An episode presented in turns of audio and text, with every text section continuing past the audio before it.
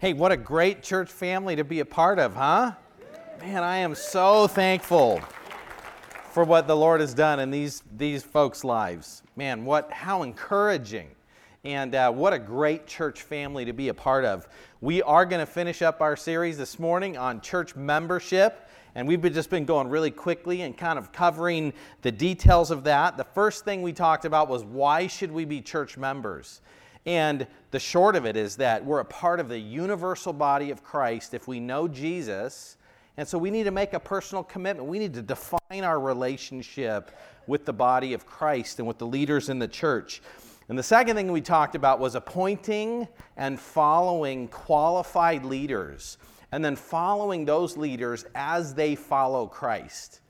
And then we looked at God's word because God is the head of Jesus is the head of the church and he guides and directs us through his word. He guides and directs the leaders through the word and the people in the church through the word. So God's word is a priority for believers. And then this morning we're going to talk about well what then what does that mean for us as a church member? What do we do? And so if you have your Bibles, open them up to Acts chapter 2 verse 41 and we're going to be going through verse 41 to 47 but right after we read verse, verse 41, we're going to go back and look at some things that happened right before that in Acts chapter 2. I want to just tell you that um, if you're a believer this morning, you are valuable and you have the incredible privilege of being a part of God's family. Man, God loves you and He puts you in a family, and God has a purpose for you. And the cool thing about being a Christian is that there is no pressure we are not trying to perform. We are not trying to be good enough. And, and, that's actually one of the things we talked about in qualifications of leaders is that when leaders recognize that they're insufficient, that, they're, that, that they're, they don't have what it takes to, to do this incredible responsibility of leading God's people, that's actually the first step in being qualified to realize that you need God's help. And one of the great things in the Christian life is we are not trying to be good enough to get into heaven, and we are not trying to be good enough to deserve to minister and to love and to care for people. Now, here's the other thing, too, that is just so amazing is that God has uniquely gifted every single person, and the Bible tells us that God has placed each person in a church family to do something unique. Uh, God puts you in his family, and God is going to use you to build up the church, and he's going to use the church to build you. And our ministry of evangelism is powerful because God is powerful. And we look at the folks who have come to know the Lord and, and been baptized, that's not the work of men. Um, God uses people in that, but God is the one who opens the heart. God is the one that helps people grow. And we just kind of have the fun of being the tools that He uses to accomplish His work. And that is just so awesome. Now, when it comes to the gospel, and we're going we're to begin and end our message this morning with salvation, the first qualification for being a church member is if you're going to be a member of a local church, you have to first be the, a member of the universal church. So, another way to say that is if you want to be a member of a church, you have to be a Christian. So that's our first point. And then our last point is that the church multiplies. That means that God takes a, a, group of believers and those believers reproduce, they reach other people. So that's the last part of our message this morning. So as we think about salvation, think about this verse. It, it's so awesome. First, 1 Corinthians 1.21, For since in the wisdom of God, the world did not know God through wisdom it pleased God through the folly of what we preach to save those who believe. So, who's the one saving? It's God. And, he, and, and people don't figure out God. They don't come to God because of their own wisdom. They're actually saved through foolishness. Look what it says here for Jews demand signs. See, the Jews, they said, This is what we want. You will give us this. Greeks seek wisdom. So they're seeking. One of the things I love about this is we don't give anybody what they demand, and we don't give anybody what they're looking for. Look what it says here. But we preach Christ crucified, a stumbling block to Jews and folly to the Gentiles. So, some people have demands, some people are looking for certain things. We don't give anybody what they want, we preach Christ. And that's not what anybody's looking for. Romans chapter 3, verse 10 through 12 says, There's none righteous, not even one. There is none who seeks for God, not even one. And then it goes on right here and it says, But to those who are called, both Jews and Greeks, Christ, the power of God and the wisdom of God. See, here's the deal if God helps people, then they can be saved. We'll see that in our passage today. Now, that's the salvation part. The second part is that in the body of Christ, we use our gifts. God gifts us and God helps us to encourage and to build other people up. And you want to know something? Salvation is not the only thing that's a grace, that's God's grace and God's gift to us. Every single thing we do is God's grace and God's gift to us. Look at this passage. I love this one. The Apostle Paul says, I planted so Paul was out there sharing the gospel and evangelizing. Apollos watered. So Apollos was teaching and he was training and he was encouraging and he was explaining the Bible to people. And then it says in verse 7 So neither he who plants nor he who waters is anything, but only God who gives the growth. He who plants and he who waters are one, and each will receive his wages according to his labor. For we are God's fellow workers, and you are God's field, God's building. Isn't that awesome? That, that what we are completely incapable of doing, we can't build somebody up, we can't help somebody grow. The things we can't do, God lets us do because He does it through us. Isn't that amazing? And so, um, if you have to go this morning, you can go. We're going to look at these things more. So let's let's look at this Acts chapter 2 verse 41. We see this at the end of uh, the, the, the uh, day of Pentecost. Jesus has said, Hey, I'm going to heaven, but you wait until the Holy Spirit comes. And then the, the disciples, they're all waiting. The Holy Spirit comes. They pr- start preaching, and everybody hears in their own native language, even though the people preaching didn't know that language. That's the gift of tongues. And they hear that, and these people put their faith in Christ. And, and it says here in verse 41 So those who received his word were baptized, and there were added that day about 3,000 souls. So God saves 3,000 people on this day through this message. And the main requirement for church membership is you have to be a Christian. So we do have church membership, and you have to be a Christian to be a member of a church. Now, that doesn't mean you have to be a Christian to come to church. Anybody's welcome, anybody can come. We love everybody. Come listen, come learn, come be a part of things, come see God working in people's lives. So everybody is welcome. But if you want to be a member, you've got to be a Christian. Now let's talk about salvation. Um, just in your in your Bibles, look a little bit early.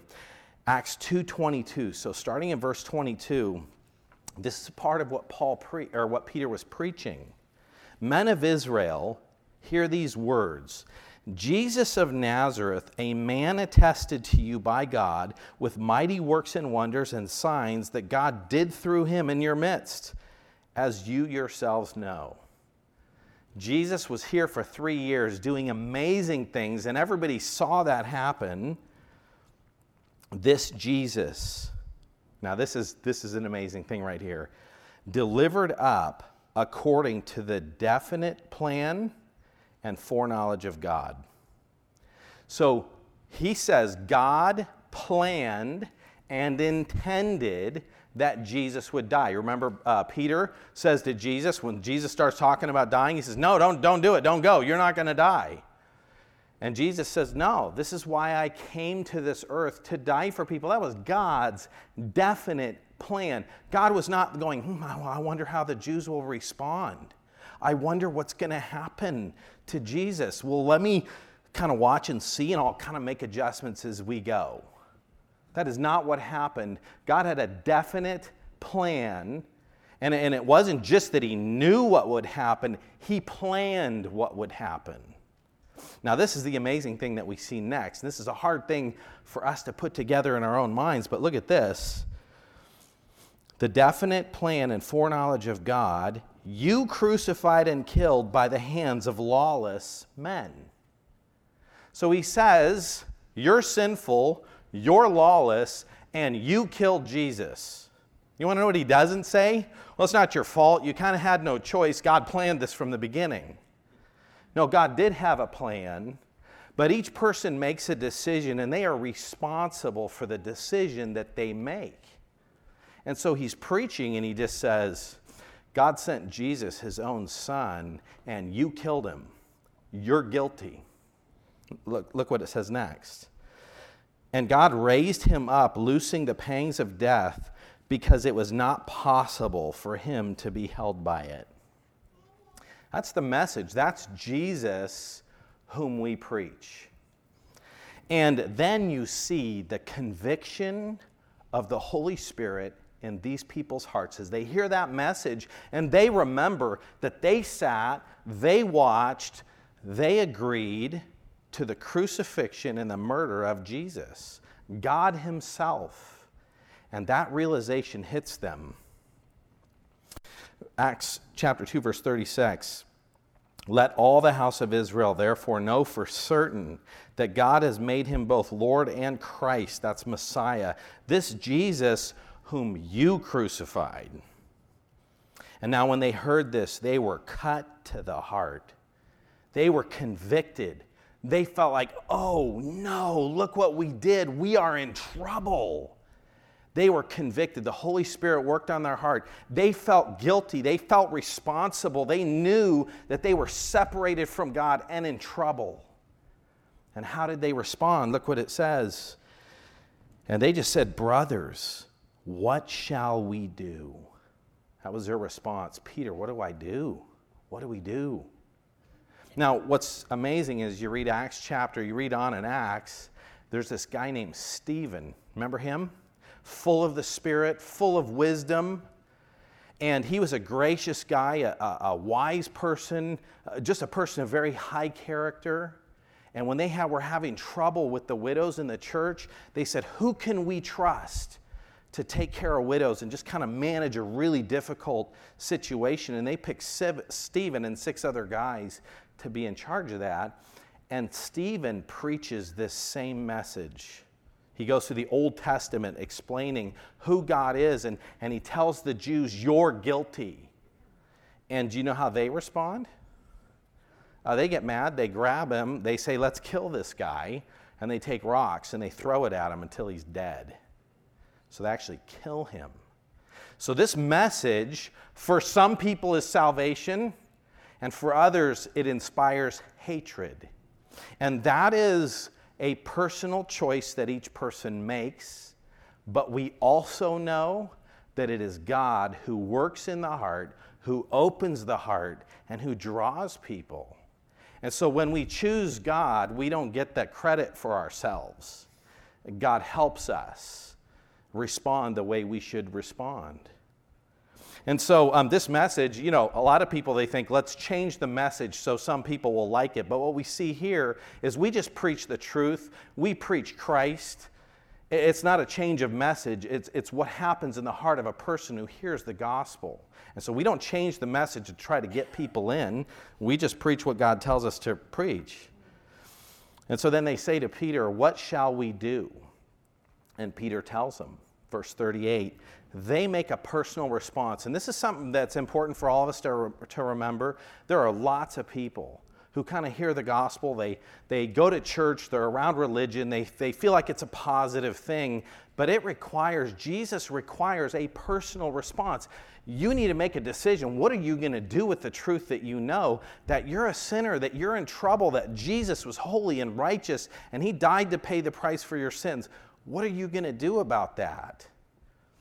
And here's what they decide to do, verse 38. And Peter said to them, Repent and be baptized, every one of you, in the name of Jesus Christ for the forgiveness of your sins, and you will receive the gift of the Holy Spirit. Amazing. See, baptism in the New Testament always immediately followed salvation. And, and actually, we'll look at a verse in a moment, but I'm going to say this, and you got to think carefully about what I'm going to say. Baptism saves you. Now, I hope you're all troubled after hearing that, but I want you to know it is not water baptism that saves you. It is the baptism of the Holy Spirit. The moment you put your faith in Christ, the Holy Spirit baptizes you into the body of Christ, you receive the gift of the Holy Spirit. You are filled with the Holy Spirit. You become a temple of the Holy Spirit. And the reason why we do water baptism, it is a, an outward symbol of what the Holy Spirit has done in your life. It is a proclamation that I have entered the body of Christ. I have become a Christian. I've made a commitment to Christ. And then we're baptized in water as a symbol of that. And many people get confused and they think, that if they get dunked in the water, that that spiritually accomplishes something for them. It doesn't. It's an act of obedience that reflects something that the Holy Spirit has done in your life. Then it goes on in verse 39 here. And it says, For the promise is for you and for your children and for all who are far off, everyone whom the Lord God calls to himself. Remember that verse we read earlier, if God's calling you, then instead of foolishness and instead of something you're going to hate, it's God's power and it's God's wisdom. What makes the difference is God's work in your heart. And with many other words, he bore witness and continued to exhort them, saying, Save yourselves from this crooked generation. And then there's where we hit verse 41. So those who received his word were baptized and there were added that day about 3,000 souls. These people made had a personal response. And I just want to ask you there's a lot of people who've kind of grown up, grown up in church, they've kind of been involved in religion, and they're favorable toward it. They see the value of it, they see it's a good thing. But I got to ask you do you remember the day that you made a decision to follow Christ? Do you remember that day that it was personal? That God opened up your eyes. I know for me, I remember Jesus. I, I, knew who he was. I knew he was God. I knew he was in control of everything, but I just thought, man, I submit my life to Jesus and it's going to be terrible. I got to suffer for the rest of my life just to be able to go to heaven someday in the future. I don't want to do that. That'd be terrible. All these rules, that's horrible. Man, I just, I'm going to live my life now and try not to think about eternity. But I remember the day that that all changed the day God opened up my heart and I realized God made me, knows how to live life better than I do. I put my faith in Christ and my life was different. Sometimes kids become Christians and they can't remember that day because it happened maybe when they were three, four, five years old. But I just want you to know that every single person has that moment that God reaches into their heart and saves them. Do you remember it? And I would just encourage you if you're not sure, well, be sure. You, you, can, you can clarify that today. Um, so, baptism, I do want to read you this verse. A lot of people point to this verse to say that baptism saves you. It's 1 Peter 3:21. Baptism, so he's just talked about the flood, and then he says baptism, which corresponds to this, now saves you. So baptism saves you. But what I, what I think is interesting is a lot of people twist scripture, but if you just read the verse, it explains it. Baptism saves you not as a removal of dirt from the body. What removes dirt from your body?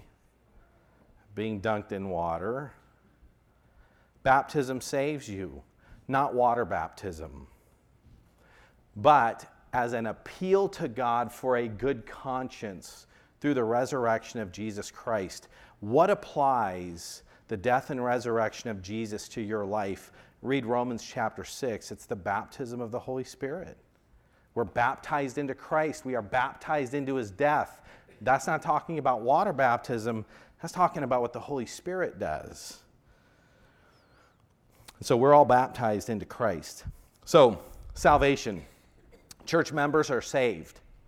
And in our church, uh, before we go to point two, the way that that's going to work is that in the new members class, you're going to share the, your testimony, and we want to hear how God saved you. And we ask people to use the same outline that the Apostle Paul used in Acts chapter 26. Read that, he shares his testimony. And he says, Before I met Jesus, this is what my life was like. This is how I met Jesus. And then this is how my life has changed since.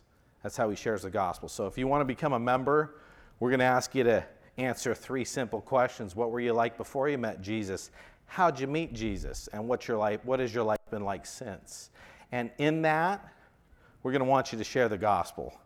Like, like, let everyone know you realize you're a sinner. You realize Jesus is your only hope, that He died for you, that He rose for, from the dead for your sins, and you've trusted Him for salvation. You're not trying to be good enough to deserve it. So that's a little practical thing there. So let's talk about the second thing. Church members serve. A healthy church member serves. L- look at the rest of this. This is amazing. Look at Acts chapter 2, verse 42. It says, And they devoted themselves to the apostles' teaching. We covered that last week. And the fellowship and the breaking of bread and prayers. And awe came upon every soul, and many wonders and signs were being done through the apostles. And all who believed were together and had all things in common. And they were selling their possessions and belongings and distributing the proceeds to all as any had need and day to day attending the temple together and breaking bread in their homes, they received their food with gladness and generous hearts, praising God, having favor with all the people. And the Lord added to their number day by day those who were being saved. So, one of the interesting things about worship, do you know there's two words for worship in the Bible? Uh, there's not just two Greek words, but there's two concepts. There's several Hebrew words, several Greek, Greek words, but they fall into two categories. To worship is to bow down, it's an expression of submission. But the other one is the word for serve. So serving is part of worshiping. So, and that's one of the things that you see is that as you look here, they were praising God, they were serving God, and they were serving each other. Devoted, is to continually do something with intense effort despite difficulty. They persisted. They were devoted to God's word. They were devoted to fellowship. Now, fellowship is an interesting word. It's talking about sharing life, completely sharing. In fact, um, probably about a third of the times the word fellowship is used, it's talking about a connection, a fellowship that we have with God Himself, what it means to be in His family and to share in the life of God. It also talks, and, and you actually see this lived out in this passage, of sharing life with other people, eating together, uh, doing things together, ministering together, ministering to each other, living life like a family member. And then, about a third of the time, fellowship is specifically talking about finances. And supporting things. Like Paul uses this word when he's talking about support me. And he's using this word when he says to the Gentile church, you need to contribute for the needs of the Jewish church. And so this word for fellowship is financial. It's interesting, a complete sharing. Well, let's think about it this way. Uh, John 1:14 says, "To as many as believed him, he gave the right to become children of God." So, what happens when you have a kid? I mean, you use your finances to support them, you eat food with them, you share your life with them. Like you just have it all together. You're all in life together. And that's what this is it's being in life together. Now, um, when they were devoted to the teaching, what did they teach? They taught the Old Testament. They taught all the things that they had learned from Jesus while he was here on this earth. And then eventually, later, they hadn't done it yet, but eventually they wrote the New Testament, and so they studied that. What I think is amazing is we have access to all those same things. We can read the Old Testament, we can read the life of Jesus, we can read the things he taught, and we can see all the things that they wrote in the New Testament. So we have it all, all the same things they had. Fellowship, we can share life together. Now, breaking of bread, here I think in both cases is referring to eating meals, but it's kind of confusing because every time they ate meals together, guess what else they did? They celebrated the Lord's Supper. And so sometimes when you're looking at the breaking of bread in the New Testament, that is a reference to celebrating the Lord's Supper. But the early church was doing that all the time. And so one of the things that you see the results is there was this awe. They say they saw workers, they saw miracles happening. The same power that Jesus displayed, he displayed through his spokesman. They were doing miracles. They were healing people as they wrote the New Testament. And as, and as, as they were saying, um, you know, Peter saw this vision hey, you can eat unclean things. The Old Testament said, no, don't eat pork. And then, and then this blanket comes down, and, and God tells Peter, no, you can eat anything. Don't call that unclean. And Peter says, no, no, God, I, am never going to do that. And um, God says, what I say is clean you don't say is unclean. Just right off the bat. I don't care what you think, what I say goes. Doesn't matter what you're used to or what your preferences are. And so then when Peter goes to tell people, hey, you don't need to eat pork, well, he was doing miracles. He was doing all th- kinds of things to verify him as a spokesperson. In addition to that, everybody knew this guy just spent three and a half years with Jesus. And so there was this awe as people saw God working. And it says in the end there, it says that they were praising God, they were singing praises. This is a God centered group of people. They praised God, they studied God's word. He was their priority. And that's actually one of the most evangelistic things the church does is to be God centered instead of man centered. I listened to a worship song this week, and it was uh, somebody singing about how God believed in them. I was just thinking, no, God doesn't believe in us. We believe in Him. It was like, and it was just like this. I'm just thinking, oh my goodness. And it, the music sounded great, and I was really kind of enjoying the song until I actually listened to the words. When we come together, it's not to talk about how wonderful we are and how God is our servant to do the things that we want. We worship and we exalt God. And when an unbeliever comes into our midst, they go, okay, this is odd. Because everybody, everywhere, everybody's living for themselves. They're prioritizing, prioritizing themselves, they're elevating themselves. But when I come and I see this group of people, everything about their life is actually about God. They think about God, they thank God, they want to please God, they want to honor God, they live for God. They study His Word. Whatever He says, they obey. See, that's what being a Christian is. It's having a broken relationship with God where we rebel against Him and we say, No, I'm in charge. Life is about me and I call the shots. And coming to Christ is where we say, no, I have a great need. Life is not about me, life is about God. And then we love each other because we're in a family and because people are made in God's image.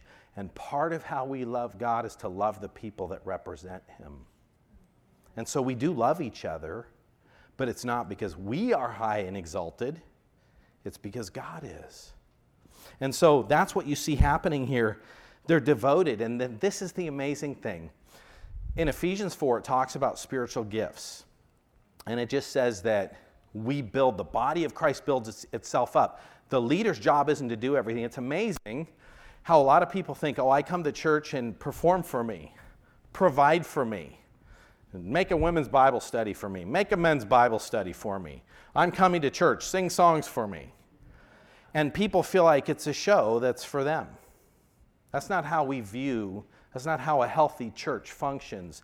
A healthy church functions because every single person knows It's my job to encourage and build up the people around me. A leader's job is to train people to effectively use their gift in the body of Christ. And then the Bible tells us in Romans chapter 12, verse 4 through, I always say 11, even though it ends in 8, but I, I go even farther because talks about how God gives each person a spiritual gift that they are supposed to employ in serving one another. 1 Corinthians 12 through 14 talks about spiritual gifts and how God has put each person in the body to accomplish something that only that person can accomplish. And um, 1 Corinthians 12 through 14, what comes in the middle? Love, right? 1 Corinthians 13, the passage on love. Romans chapter 4, verse chapter 12, verse 4 through 11, right after spiritual gifts, what does he talk about? Love. Ephesians 4, talking about the body building itself up. Truth, speak the truth in love. And what do people fight about most in the church, or a lot? Spiritual gifts. they don't love each other. I just snorted. I'm sorry. I'm sorry. Maybe that's why you guys were laughing. So, we, our purpose is to use our gifts to serve and build up the body of Christ. We'll edit that out of the tape. hey, we're having fun this morning, right? So, this last part, a healthy church is multiplying. And, and there's two important things that I want to look at and just consider quickly here, but look at verse 47. So they're praising God. That's part of how the church evangelizes is just be right, put God in his right place. Recognize God. We, it's not we put him there, but we recognize him for who he is. And then look at this. It says, and having favor with all the people. They had favor. This church loved each other. They were serving each other. They were loving others. They had favor. And I think part of how the church multiplies is that when people show up, they see that we love each other and they see that we love them. You know, I love our, our mission statement. Uh, the beginning of it, it says, We unconditionally accept people. You don't want to know how some people could like see that completely incorrectly? We unconditionally accept you. Uh, you come here, we worship you, we will not offend you, we will not tell you anything you don't like because we just unconditionally accept you. So whatever you think is true, we accept that as true. Wrong. We unconditionally accept people in that it doesn't matter how wrong you are, it doesn't matter what is wrong with your life. We love you and we accept you because God loves you. And the awesome thing is, God, through His Word, tells us what's wrong with us, and we're going to communicate that to you so you can understand it. Unconditional acceptance, this is what I think is funny. So many churches are so afraid to offend anybody, but then they don't love each other. we unconditionally accept people, but then we argue and fight and we're irritated by everything. Um, unconditional acceptance, man, we better love each other. Um, that's how people know we're Christians. And we should love people. One of the things I like about the Apostle Paul is he says, I become all things to all men that I might by some means save some. So many times in the church, we want to compromise truth to try to make people feel okay and to make them feel welcome and comfortable.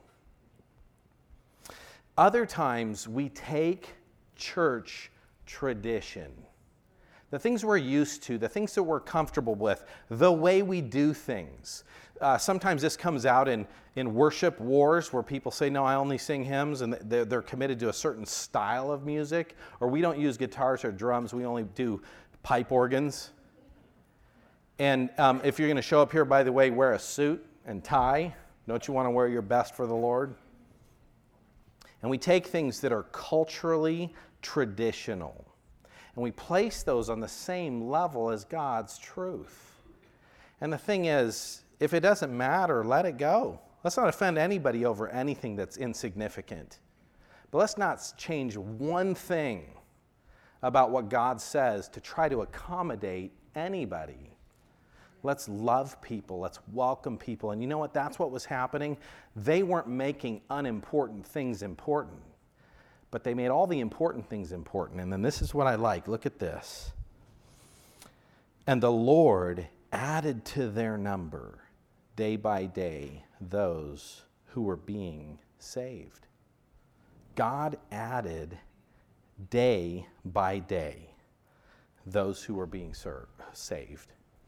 God saved people through their faithfulness, through their love, through their ministry. They were God's fellow workers. So that's what we want. That's what a, that's what a church member is, is a person who understands that, who's committed to that, and just says, I want to be a part of this church family.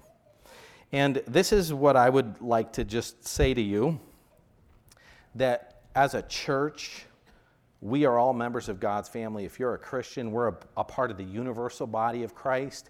You should commit to being a part of the local body of Christ. And we need to love and instruct and serve each other. That's what church members do. And, and it's not like you have to run some big ministry. Sometimes your ministry could be I'm going to show up and I'm going to make sure that nobody who shows up on Sunday morning is not loved and greeted and encouraged. You might say, you know, uh, I know people that they, they, they go to church and they unlock the church and they turn the heater on in the nursery. That's their ministry. They make sure that those things always happen. And there's all different ways that you can serve and use your gifts. But every person should show up and serve. Uh, we're com- committed to proclaiming Jesus and inviting people to know him. And so, if you're a Christian and if you're committed to this church family, I would just say you should be a member. But I, I want to say one other thing don't feel pressured and don't be guilted into it. Um, that's not how we do things in the Christian life. One of the things that the Bible says is that as Christians, we need to attend church regularly. We need to be committed to fellowshipping.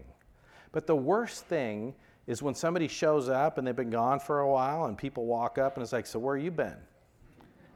Putting pressure on people.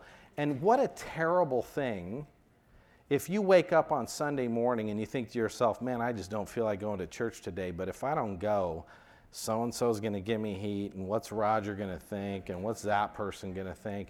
What a terrible approach to the Christian life. Uh, you need to know that you're needed. That if you sh- don't show up, people are going to suffer. You're not going to be able to say hello. You're not going to be able to love people. You should show up because you realize you need it and because you love God and you want to be with His people. So you should be motivated by the right things, not because of the pressure or trying to perform for the people around you. And that's actually kind of a challenging thing in the church. How do you encourage people to do the right thing without pressuring people to please you? But that's actually something we need to work hard on in the church. So don't feel pressured. This whole thing of church membership, if you're not sure what to do with it or you don't feel like doing it, just read scripture, pray about it, ask God for help and guidance. Um, invite me to go to lunch with you. We could just chat. Me, Craig, any of the elders, we'll just talk to you about it. Um, just kind of work it through. You, you decide, like, you respond to becoming a church member because you believe that it's what God's calling you to do, not because you're feeling pressured. And know this we love everybody around here. We don't care if you're a member, a regular attender, or a visitor. We love everybody, and everyone's welcome. Let me pray for us. Lord, thank you so much for giving us your word. And Lord, I ask that you would help us to be faithful in honoring you. Lord, that we would be a church, mem- a church membership of committed members that we would be, make a commitment to be a part of the body of Christ, that we would love you and that we would love others. And Lord, I just want to thank you for these baptisms, Lord, for what they represent, for these people that you've saved, for these wonderful people that are a part of our family. Lord, we love them. Pray that you would use them greatly in our church family and that you would use us in their lives as well. In your name, amen.